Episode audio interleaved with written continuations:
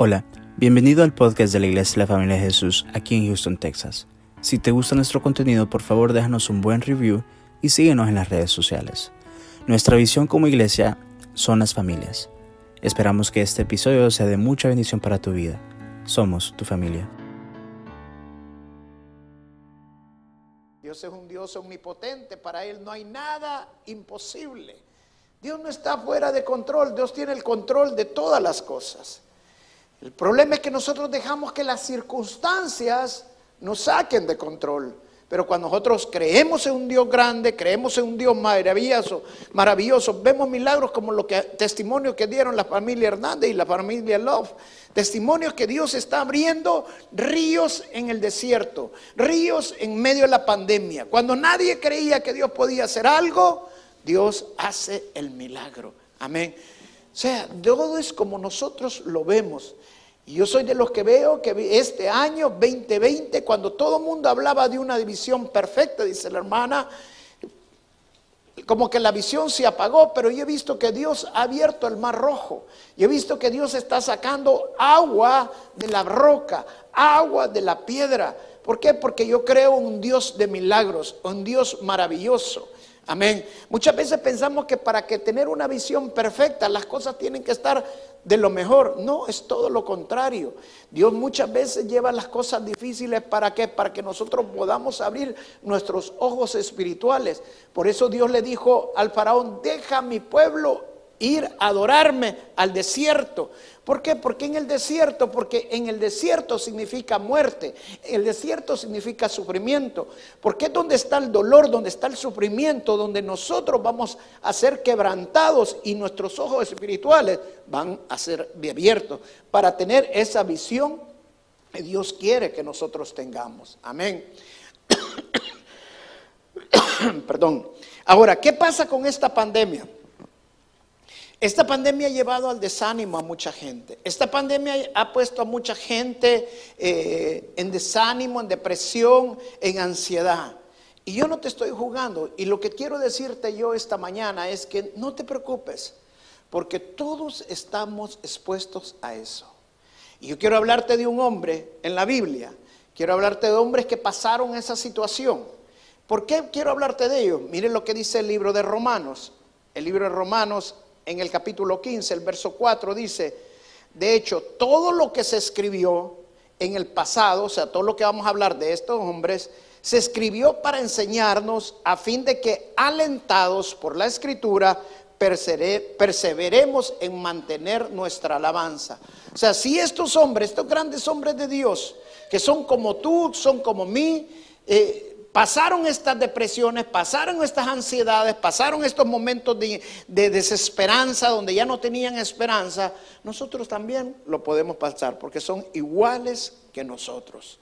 Y quiero hablarte yo esta mañana de Elías, el gran profeta Elías, uno de los más grandes hombres de Dios en el Antiguo Testamento, que hizo llover fuego del cielo. Pero Elías pasó momentos difíciles. Después de haber hecho llover fuego del cielo, de haber hecho grandes milagros, el Jezabel mandó amenazarlo y Elías huyó, se llenó de miedo, dice la palabra. Mira cómo lo dice en Primera de Reyes, capítulo 19, del verso 3. Dice, Elías se asustó. La palabra asustar aquí significa que se llenó de miedo. Cuando tú te llenas de miedo no puedes tomar decisiones, no sabes lo que estás haciendo, eh, no tienes control de tú mismo. Elías se asustó y huyó para ponerse a salvo. Cuando llegó a Berseba de Judá, dijo, dejó allí a su criado y caminó todo un día en el desierto. Llegó donde había un arbusto y se sentó a su sombra con ganas de morirse. Estoy harto, Señor, protestó. Quítame la vida, pues no soy mejor que mis antepasados. Luego se acostó debajo del arbusto y se quedó dormido. De repente un ángel le tocó y le dijo, levántate y come. Wow. ¿Cómo podemos imaginarnos Elías? ¿Cómo lo podría pasar a cualquiera uno de nosotros en este año que acabamos de pasar? Imagínate, Elías estaba en un momento de depresión, ¿o no? Imagínate un hombre que está sentado, se sienta debajo de un árbol Simple sencillamente para decirle a Dios, estoy harto, ya fue suficiente, ya no quiero seguir. Eso significa que no tenía ya esperanza, había perdido la esperanza. Y eso nos puede pasar a cualquiera de nosotros después de un año, de un año difícil, un año donde todo ha sido eh, de caos, de sufrimientos, de, muertes. Pero en medio de esta pandemia, en medio de este sufrimiento, Dios está con nosotros. Dios no nos ha abandonado y por eso tenemos que creer a su palabra, como él lo dice en Juan 16, 33. En mí tendrán paz Anímense, porque yo he vencido al mundo. O sea, las cosas que el mundo está pasando, el Señor Jesús ya lo venció. Y en medio de esta pandemia, Él está abriendo ríos. En medio de la pandemia está haciendo fuentes en lugares áridos. Está haciendo florecer donde nadie iba a hacer florecer. Porque nosotros tenemos un Dios de milagros, un Dios poderoso. Por eso los testimonios que nosotros vimos esta mañana. Dios está haciendo grandes cosas y va a seguir haciendo grandes maravillas en tu vida. Amén. Ese es el Dios que nosotros adoramos. El mundo se llena de ansiedad, pero nosotros tenemos que llenarnos de fe, de creer en lo que Dios está haciendo. Ahora, ¿qué podemos aprender de lo que Elías pasó? Podemos aprender de lo que Elías pasó, de que todos podemos pasar las mismas situaciones. Mira lo que Elías, cómo es que Elías llegó a, caer, en depresión, cómo es que Elías llegó a caer en esa ansiedad que él estaba viviendo, ya no querer seguir viviendo. Tres cosas le pasaron a Elías. Primero, tuvo un agotamiento físico. Cuando Jezabel lo amenazó, dice que salió corriendo, huyendo, asustado. Yo no sé si tú has huido asustado, pero yo me acuerdo cuando yo estaba chiquito me salió persiguiendo un perro porque estaba cortando unos mangos. Yo no sé cómo corrí ni cómo me subí un palo, pero yo me subí. Del susto saqué fuerzas de donde no las tenía, pero yo corrí y me subí al palo. O sea, Elías estaba huyendo, no se detuvo. Dejó hasta su criado y siguió caminando un día más hasta que ya no aguantó. El agotamiento físico es lo que está destruyendo a mucha gente en esta pandemia. Y te lo voy a decir por qué. Porque en esta pandemia mucha gente ya no ha, trabajado en sus, lugares de trabajo, sino que están trabajando muchos desde sus casas. Y la gente que está trabajando desde sus casas está trabajando más que cuando trabajaban en los lugares de trabajo. Las corporaciones incluso les mandan más trabajos para que no estén desocupados, supuestamente lo hacen las corporaciones, pero lo que hacen ellos es que están trabajando más y la gente que es responsable todavía trabaja más porque está en su casa y si se sienten cansados solo apretan los dientes y trabajan más. Y para terminar de variar, desde su casa hasta allí están sus hijos y también tienen que trabajar con sus hijos y atender a sus hijos. Y como sus hijos no estaban yendo a la escuela, también tienen que ayudarles en los trabajos de su escuela. Total que se les ha hecho una carga mucho, mucho más grande a llevarlos a un agotamiento físico. La segunda razón por qué cayó en un desánimo tan grande Elías es porque también tuvo un agotamiento emocional. Elías llegó a un momento de decirle, ya no aguanto más, quiero morirme. ¿Por qué? Porque él sentía lástima de sí mismo. Y eso es lo que pasa, que el diablo quiere poner nido en nuestras cabezas y hacer poner pensamientos de lástima de nosotros mismos. No te dejes agotar emocionalmente. Y cuando nos agotamos emocionalmente, lo que tendemos a hacer es aislarnos, como pasó en esta pandemia. Esta pandemia realmente ha sido una gran obra de Satanás para apartarnos a nosotros, para que nosotros nos aislemos y entremos en paranoia. Pero la iglesia no puede entrar en paranoia. Hermanos, somos hijos de un gran Dios. Yo oro por cada uno de ustedes que no nos vaya a llegar la pandemia, oro incluso por mí mismo, por mis hijos, por todo mundo, para que no nos llegue, pero si nos llega, Dios nos va a librar. Y si nos tenemos que ir, gloria a Dios, porque estamos con el Señor. Amén. Pero no podemos vivir una paranoia. Claro, tenemos que andar sabios con la mascarilla, con la distancia social, eh, la limpieza, siendo sabios, pero sigamos viviendo. Amén. Porque si no, nos agotamos emocionalmente. No te va a matar la pandemia, pero te va a matar el aislamiento. La tercera, porque Elías cayó en, un desánimo tan grande, es porque se agotó espiritualmente. Había tenido una gran pelea, una gran lucha espiritual, hizo llover fuego del cielo, mató 400 profetas del Dios Baal. Y después de una gran victoria, después de que ha subido la montaña, termina en el valle la desesperación. Yo sé que ya te ha pasado eso, todos lo pasamos, todos lo vivimos. Después de que entramos en el ayuno, fíjate que en el ayuno, por ejemplo, el Señor Jesucristo, el diablo no vino a tentarlo cuando empezaba los 40 días de, ayuno, cuando el Espíritu Santo le llevó al desierto a orar y ayunar por 40 días, donde no comió ni bebió por 40 días.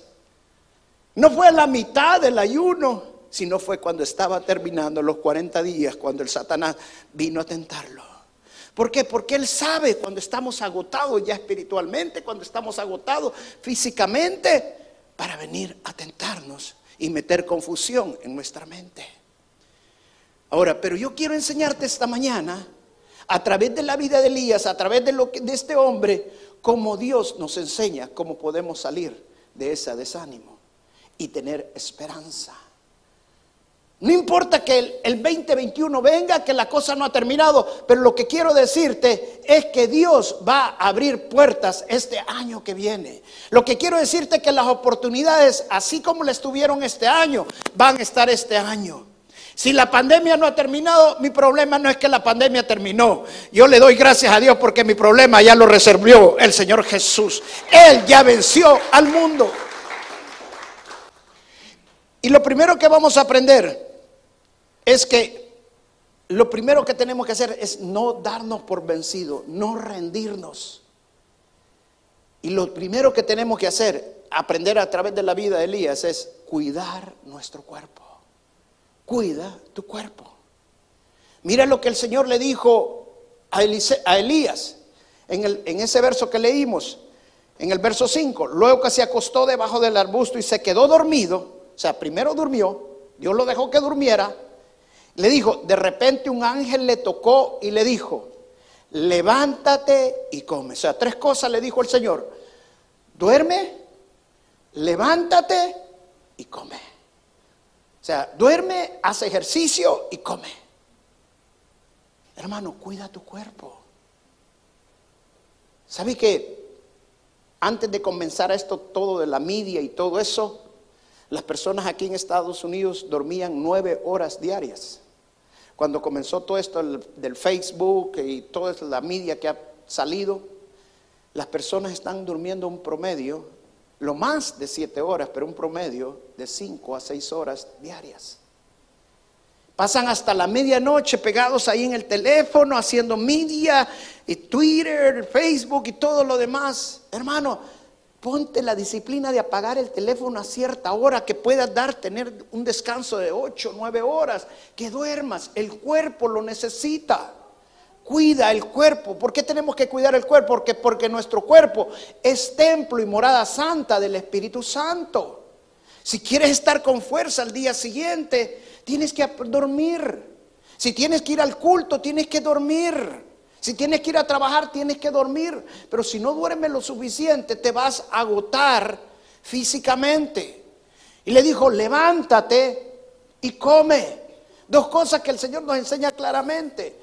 Dice que el ángel, le, dice el siguiente verso, que el ángel le tenía un pan preparado, un pan de ángel. ¿Sabe qué significa eso? Que es importante lo que nosotros comemos. Hermano, ya quítate los chips, Quítate la comida frita, frita. Empieza a ver lo que vas a comer. Que sean cosas que van a ayudarle a tu cuerpo y que no te van a dañar tu cuerpo. Porque tienes que cuidar tu cuerpo. Y luego le dice, levántate, porque te espera un largo viaje. Lo iba a llevar por 40 días por el desierto. O sea, lo iba a poner a hacer ejercicio. O sea, la gente no está haciendo los gimnasios, pero eso no nos importa ir al gimnasio, pero podemos hacer ejercicios. Ocupa dos o tres días a la semana para ir a caminar al parque, salir en bicicleta. Aquí hay muchos lugares donde nosotros podemos esparcirnos y eso te va a ayudar a tu cuerpo, aunque sea media hora, hermano. Pero hazlo. Yo ocupo tres días a la semana, dos o tres días a la semana para andar en bicicleta.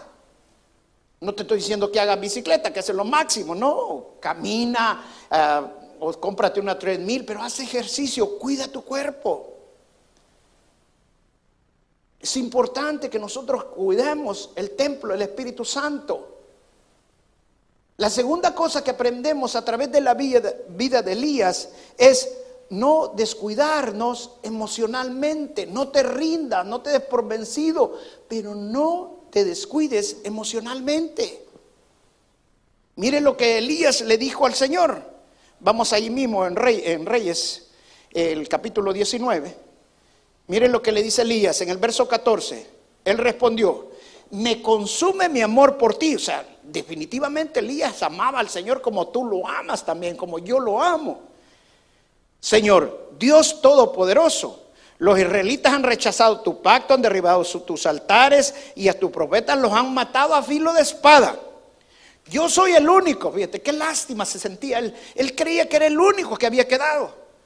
Yo soy el único que ha quedado con vida y ahora quieren matarme a mí también. Mira lo que Dios le contestó. Vamos al verso 16. El Señor le dijo, regresa por el mismo camino y ve al desierto de Damasco.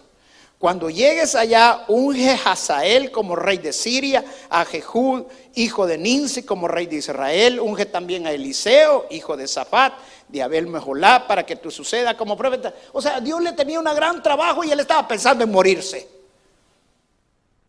Tenía lástima de sí mismo. ¿Sabe? Hay veces cuando nosotros nos ponemos lástima de nosotros mismos, yo soy el único, yo soy el único que hago esto en la iglesia, yo soy el único. Hermano, deja de meterte cosas en la cabeza y empieza a pensar como Dios quiere que nosotros pensemos, que somos hijos de Dios, linaje escogido, real sacerdocio. Nosotros hemos sido escogidos para ayudar a otros. Amén. Pero sintiéndote lástima de ti mismo no vas a ayudar a nadie más. Dios dice, conéctate. Y mire lo que Dios le dice en el verso 18. Sin embargo, yo perseveraré a siete mil israelitas que no se han arrodillado ante Baal y no lo han besado. Imagínate, él creía que solo él había quedado. Y el Señor le dice, no, si yo tengo siete mil, que los tengo cuidados allí. Deja de tener lástima por ti mismo. Uno de los problemas de entrar en desánimo es empezar a pensar negativamente de todo en nosotros. Es que allí no me quieren, es que allí hablan mal de mí, es que en el trabajo no me quieren. Hermano, no piensen lo que hablan de ti. Camina como un rey. El Señor te ha hecho rey y sacerdote. El Señor te ha hecho príncipe. Donde tú caminas, la presencia de Dios va contigo. El ángel de Jehová va delante de ti. En el nombre de Jesús. Si hablan de ti, no están hablando contra ti. Están hablando contra el hijo de un gran rey, de un gran Dios. Y se están metiendo con Dios. Si Dios es con nosotros, ¿quién contra nosotros? No estoy diciendo que tiene que ser prepotente, no estoy diciendo que tiene que ser soberbio. No, lo que te quiero decir es que dejes de sentir lástima por ti mismo. No te abandones emocionalmente. Muchas veces nosotros creemos que nadie nos entiende que nadie sabe lo que yo estoy viviendo, es que el pastor no sabe lo que yo estoy pasando, es que él no ha vivido lo que yo he vivido. Hermano, ese es el diablo poniendo pensamientos y mentiras en tu cabeza. Hay siete mil más que están pasando lo que mismo que vos estás pasando. Es tiempo que nos levantemos y dejemos de tener lástima por nosotros mismos. Cuando tenemos lástima de nosotros mismos, emocionalmente nos abandonamos, nos volvemos enojados. Nadie nos puede hablar. Nos volvemos amargados. La gente se empieza a huir de nosotros. ¿Y saben lo peor que nos pasa? Que nos encuevamos nos aislamos. Yo no sé cuándo vieron la película El Gladiador, a mí me gusta mucho ver eh, películas. Y esta película me gusta mucho porque el artista que hace el papel de un general, que ya en ese tiempo, momento ya no es general, sino que es esclavo, eh, los meten a, a la arena romana a pelear. Y están peleando y ya van ganando. Entonces deciden meter 12 carros de guerra con sus guerreros que llevaban una gran de espadas a los lados. Definitivamente los estaban sobrepasando. Y estaban ya para acabarse, pero viene este ex general, les dice al grupo que estaban ahí, lo único que nos va a salvar es que nos unamos, si nos unimos sobreviviremos. Y los carros tuvieron que pasar, pegarle con uno, con otro a espaldas. Y justamente es lo que Dios nos está diciendo a la iglesia. Hoy es cuando más tienen que unirse. Porque el diablo lo que quiere es separarnos. Pero la paranoia nos tiene apartados. Hermano, no te llenes de paranoia. No significa que no vamos a saber ser ignorantes de lo que estamos viviendo, de lo que está pasando. Pero tenemos que seguir viviendo la vida, tenemos que seguir llevándonos con los hermanos. La iglesia es para fortalecernos unos con otros. Amén. Es para que nos podamos orar unos por otros. Si no nos podemos juntar presencialmente, ahora nos podemos juntar en línea, podemos llevarnos más. Hoy estamos más conectados con que antes, supuestamente, entre comillas. Hoy es cuando más tenemos que estar unidos. Cuida tu cuerpo. No te dejes abandonar emocionalmente.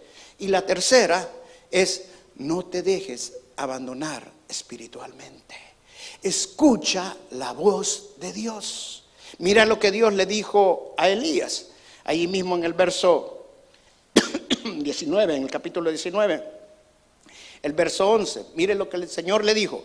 El Señor le ordenó, sal y preséntate a mí, ante mí en la montaña, porque estoy a punto de pasar por allí. O sea, Dios le estaba mandando, ¿por qué?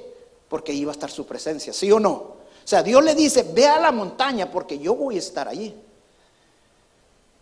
Dios quiere que vayas a la montaña, que no te abandones espiritualmente. Dios quiere que subas a la montaña. La montaña en la Biblia habla de buscar la presencia de Dios. Dios siempre decía, estoy en lugares altos. Allí es donde buscamos al Señor. Cuando empezamos a buscar, intimidar con Dios, a orar y ayunar, estamos subiendo al lugar alto. No te abandones, aprende a oír la voz de Dios. Y mire lo que le dice el Señor. Como, heraldo del Señor vino un viento recio tan violento que partió las montañas e hizo añicos las rocas, pero el Señor no estaba en el viento. O sea, él oyó un montón de ruido del viento, del tornado que estaba pasando, pero Dios no estaba allí. Luego le dice, después del viento hubo un terremoto, pero el Señor tampoco estaba en el terremoto. Oyó un gran ruido de rocas que cayeron pero Dios no estaba allí. Luego dice, tras el terremoto vino un fuego, pero el Señor tampoco estaba allí. El fuego posiblemente estaba quemando palos y oyendo el, trujido de, las ramas que se quemaban y de, los, y de las hojas, pero Dios tampoco estaba allí. No estaba en el viento, no estaba en el terremoto, ni estaba en el fuego. Pero mire lo que pasa. Y cuando Elías lo oyó, se cubrió el rostro con el man. Perdón, tras el terremoto vino el fuego, pero el Señor no estaba en el fuego. Y después del fuego vino un suave murmullo. Cuando Elías lo oyó, se cubrió el rostro con el manto y saliendo se puso a la entrada de la cueva. Entonces oyó una voz que le dijo, ¿qué haces aquí, Elías? Wow. Dice Dios le dijo, vete a la montaña porque ahí va a estar mi presencia. Pero Dios jamás le dijo a Elías, vete a la cueva de la montaña. Elías se fue a encuevar. Platón decía esto, la depresión es una cueva de soledad y humedad. No te aísles, no te aísles. Busca de Dios, busca del Señor. Por eso el Señor le dijo, ¿qué haces aquí? Yo no te mandé aquí. Dios le estaba llamando, le estaba diciendo, no estoy aquí. Tú estás escuchando lo que no tienes que escuchar. Deja de ver noticias de lo que está pasando. Y empieza a buscarme a mí, porque las noticias solo te van a traer miedo, te dice el Señor esta mañana. Usted enciende la televisión y ese hermano solo le va a traer noticias malas. Empiece escuchar la palabra de Dios. El Señor te dice esta mañana, en mí tengas paz. Anímate, porque yo ya vencí al mundo. Esa es la noticia que nosotros tenemos que escuchar. Eso es lo que nosotros tenemos que creer que el Señor ya venció al mundo. Hay una historia que a mí me gusta mucho y ya la, he usado varias veces. Y una historia de un campesino que tenía una burra, pero ya bien viejita. Y un pozo que ya, ya estaba viejo, el pozo ya no tenía agua. Un día la, la burra cayó en el pozo. Y el viejito empezó a buscar la burra y lo encontró en el pozo que ya no servía. Y la burra enfrente de, en, el fondo del pozo y el viejito empezó a pensar qué podía hacer. Y lo que se le ocurrió fue llamar a los vecinos, traer un montón de tierra y echarle con los vecinos tierra al pozo para que la burra muriera. Y terminar el pozo, sellar el pozo y que la burra muriera. Y los vecinos hicieron lo que el viejito estaba diciéndoles que le hiciera, que el anciano le estaba diciendo cómo hicieran todo, y empezaron a tirarle palas de tierra. Y la burra se empezó a poner frenética y se empezó a mecer. Pero cada vez que se mecía, la burra empezaba a, pasear, a patear toda la tierra que caía. Le tiraban más y se sacudía y volvía a patear la tierra. Y entonces la burra empezó a subir y subir y subir. Cada vez que le tiraban, solo se sacudía y la tierra caía y él se la pisaba y empezó a subir hasta que la burra llegó a sobrepasar el pozo y por sí salió. Dios te está diciendo esta mañana, esta pandemia no te tiene que enterrar. Esta pandemia te la tienes que sacudir. Y la forma que te la vas a sacudir es con mi palabra. La forma que te la vas a sacudir es creyendo a mi palabra. Yo ya vencí al mundo. Anímate, toma fuerzas. Yo, el Señor está haciendo ríos en medio del desierto. Está haciendo fuentes en tierras áridas. Él está floreciendo donde nadie más va a florecer.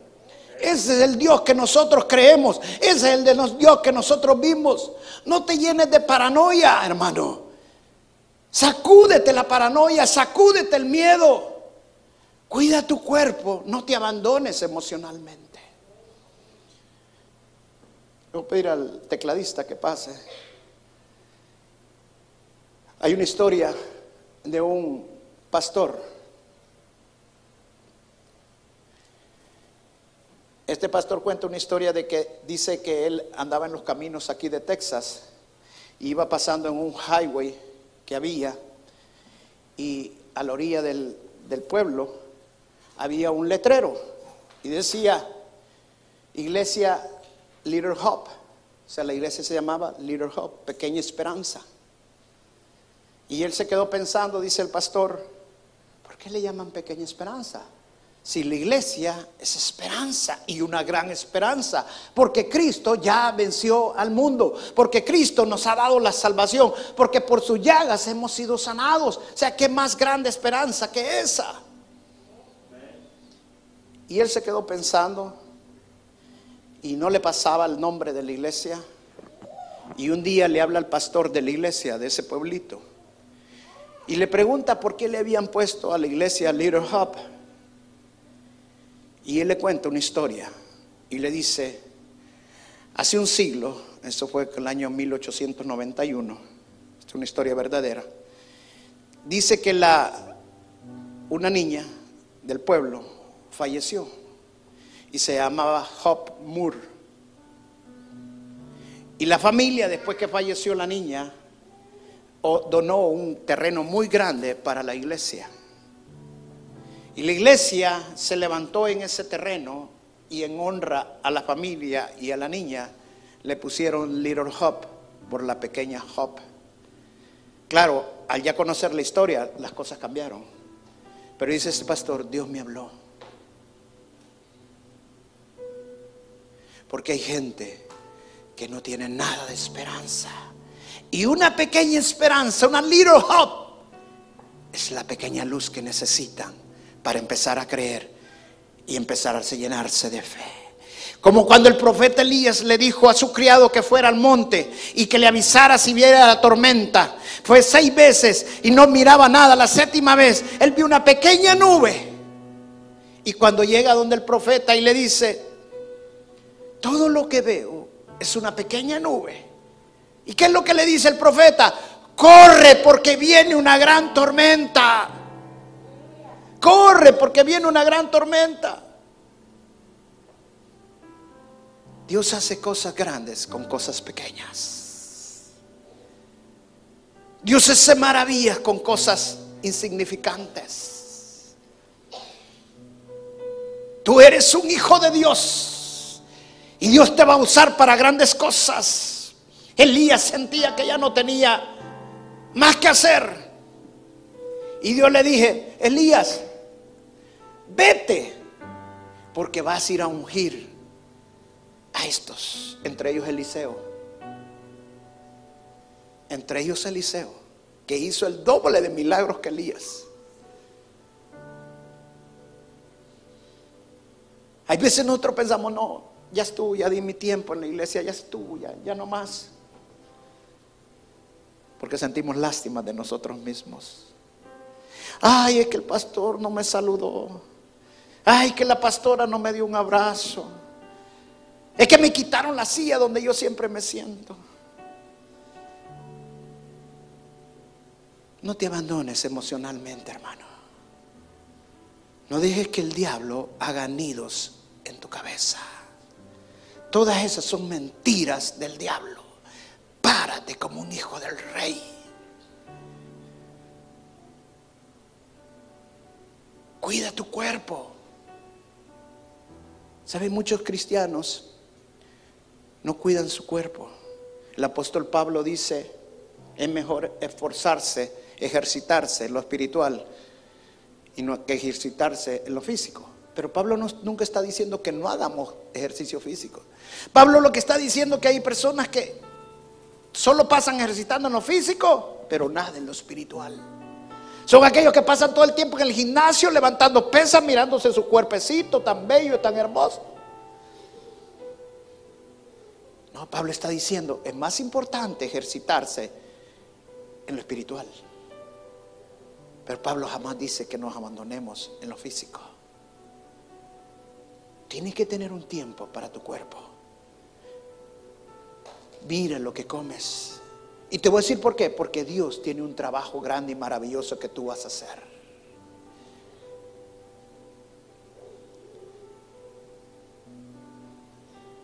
Yo le decía el otro día al Señor cuando estaba con el problema de la asiática que me costaba caminar. Ay, Señor, yo así ya no voy a poder seguir. Ajá. ¿Y cómo deja a Jacob? Y después siguió. Cuando más débiles somos, más fuertes somos. En Cristo Jesús. Amén. Cuando estás pensando que ya terminaste, hoy es cuando vas a comenzar. Hoy es cuando vas a comenzar.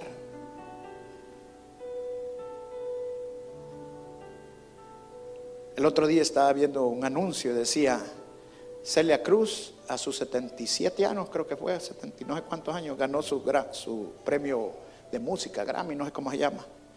Inventaban a varios. Y ven, nosotros creemos que porque ya estamos viejos ya no podemos hacer nada. Caleb, perdón, Gedeón, ¿a los cuántos años fue a, conseguir su, su monte? A los 65 años. Caleb, perdón. Moisés pasó 40 años como príncipe y después otros 40 años como pastor de ovejas. O sea, ¿cuántos años tenía cuando él tuvo que ir a liberar al pueblo de Israel? 80 años. No pienses que estás terminado por tu edad. Al contrario, si Dios te va a usar, hermano, y que te va a usar, apenas estás comenzando. Y lo que has vivido y lo que estás viviendo es simple y sencillamente porque eso te va a servir para exhortar y animar a otros. Amén. Ese es el Dios que nosotros adoramos. Un Dios que no nos desecha. Al contrario, es un Dios que nos restaura. Porque Él dice, esta mañana tenés un largo viaje, te voy a preparar para lo que vas a hacer. Todo esto que ha estado pasando solo es el entrenamiento de lo que viene. Porque te voy a usar. Vamos a pararnos y vamos a orar. Dele un fuerte aplauso al Señor Jesús. Ahí donde estás, inclina tu rostro, cierra tus ojos. No hay nada mágico en cerrar los ojos, solo para que te concentres en este momento. Imagínate un momento la vida de Elías. Llegó cansado, sin fuerzas, agotado totalmente físicamente, a tirarse debajo de un árbol. ¿Por qué de un árbol? Porque estaba en el desierto y el árbol le iba a dar sombra. Nosotros buscamos siempre la comodidad cuando estamos cansados. Y estemos donde estemos, ahí Dios nos habla. Ahí Dios ministra nuestras vidas. Cuando ya no aguantas, Dios sabe hasta dónde podemos nosotros resistir. Cuando ya no aguantas, ahí es Dios donde empieza, extiende su mano. Y Él te habla y te dice, tú pensabas que había terminado contigo porque te dio un ataque al corazón, no. Tu corazón te lo voy a hacer nuevo porque hoy vas a servirme. Tú pensabas que ya no podías seguir porque ya no puedes caminar. No, yo te voy a restaurar tu espalda, voy a restaurar tu vida porque tú tienes un largo camino para servirme. Deja de darte lástima a ti mismo.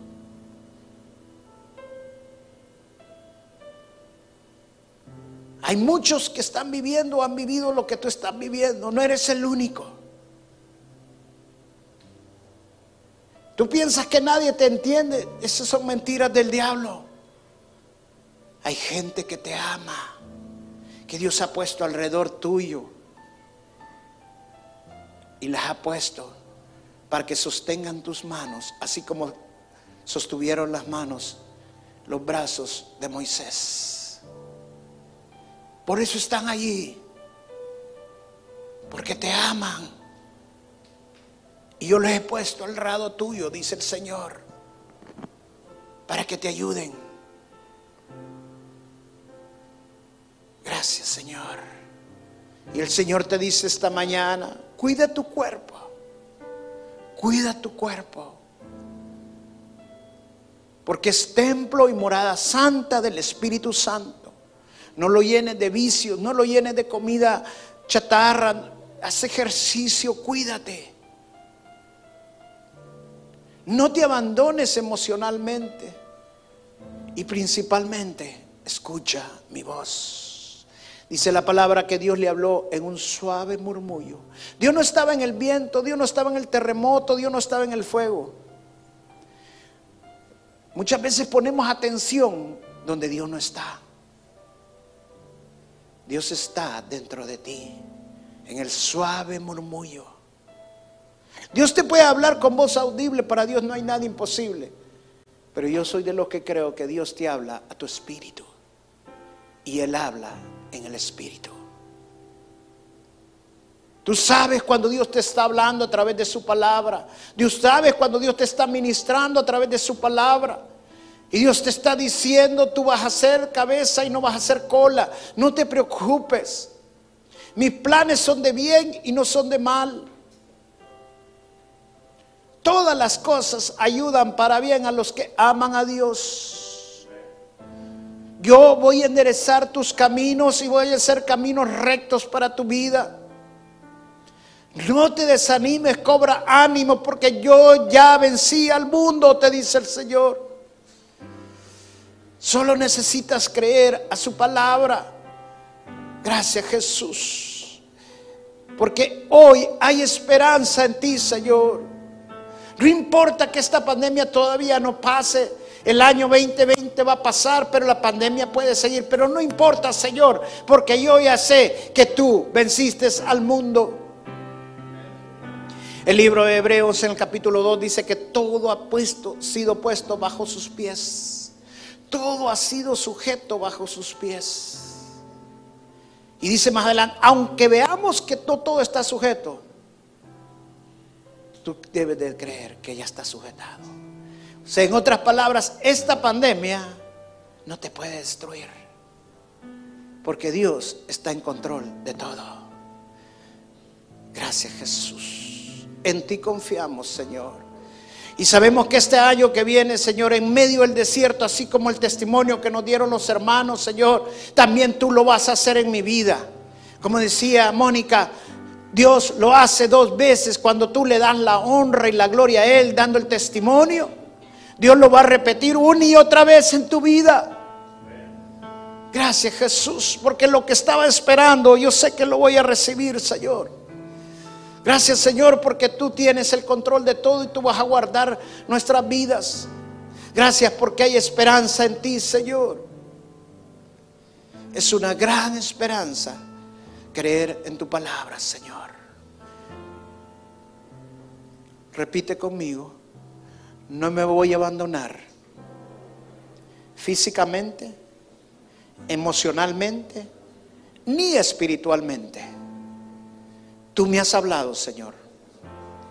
Perdóname. En el nombre de Jesús. Amén y amén. Dios te bendiga, hermanos.